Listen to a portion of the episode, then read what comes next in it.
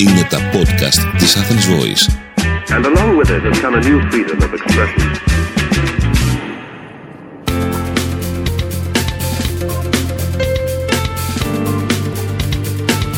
marketingconsultant.gr Μάρκετινγκ για μικρές ή μεσαίες επιχειρήσεις και ελεύθερους επαγγελματίες. Ο Σύμβουλος Μάρκετινγκ Θέμη 41 σας προτείνει ιδέες και λύσεις για να αναπτύξετε έξυπνα την επιχείρησή σας. Καλή σας ακρόαση!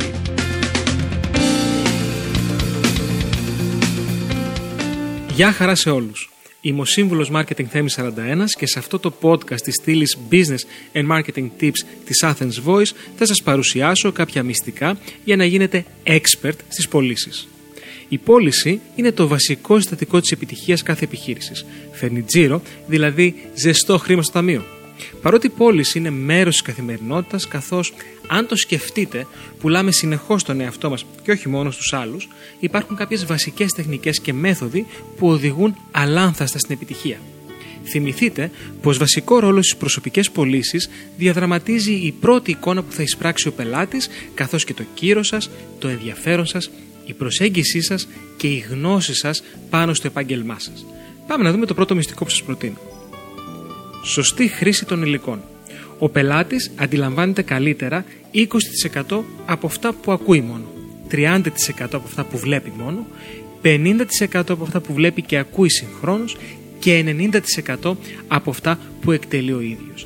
Άρα, για να κερδίσουμε και να κεντρήσουμε την προσοχή του πελάτη, πρέπει την ώρα που μιλάμε και επιχειρηματολογούμε για το προϊόν και την υπηρεσία μας, να μπορούμε να τεκμηριώσουμε αυτό το οποίο λέμε με κάποιο visual βοήθημα. Με το iPad μας, με κάποια παρουσίαση ή με κάποια, ε, με κάποια εκτύπωση που ενισχύει αυτά τα οποία λέμε. Βέβαια, εάν κάνουμε τον πελάτη να δοκιμάσει ε, το προϊόν ή την υπηρεσία μας, θα καταλάβει κατά 90% περισσότερο αυτό το οποίο θέλουμε να πουλήσουμε.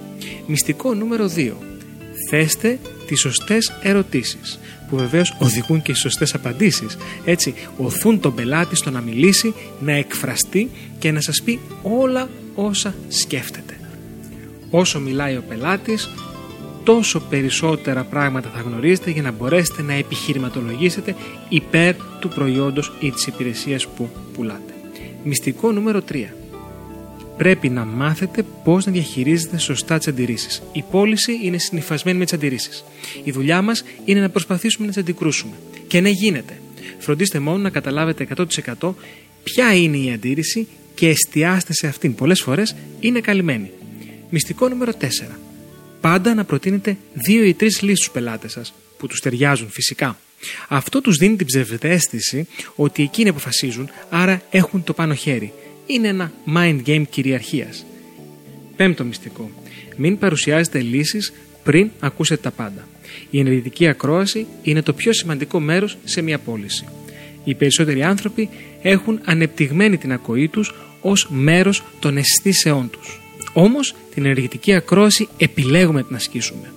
Η ενεργητική ακρόαση είναι ουσιαστικά μια δεξιότητα επικοινωνίας που στηρίζεται στην ενσυναίσθηση και στην κατανόηση όσων μας λέει ο άλλος.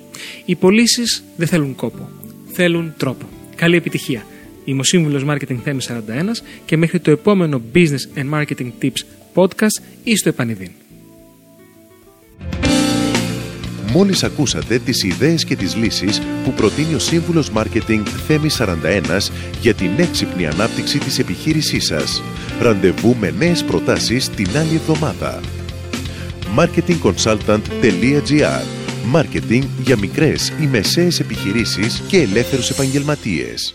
Το podcast αυτό δεν περιέχει συγκεκριμένες συμβουλές για επενδύσεις ή σίγουρο κέρδος. Σκοπός του podcast είναι η γνωριμία των ακροατών με τις βασικές αρχές marketing και επιχειρηματικότητας μιας μικρής επιχείρησης. Κάθε επιχείρηση είναι διαφορετική και χρειάζεται εξατομικευμένη προσέγγιση γι' αυτό και ενδείκνεται η συμβουλή ειδικών.